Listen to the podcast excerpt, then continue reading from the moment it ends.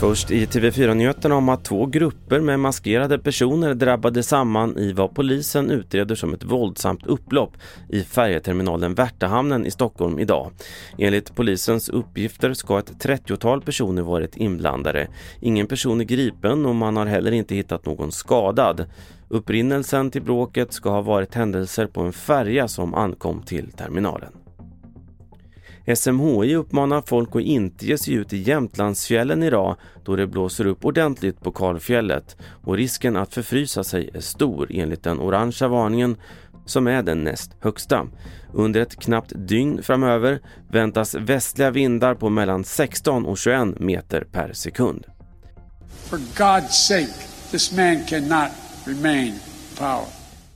Ja, för guds skull, den här mannen kan inte få sitta kvar vid makten, så sa Joe Biden i sitt tal i Polen igår. Och det här uttalandet har mött kritik idag. Bland annat säger Frankrikes president Emmanuel Macron att den typen av uttalanden riskerar att spä på konflikten.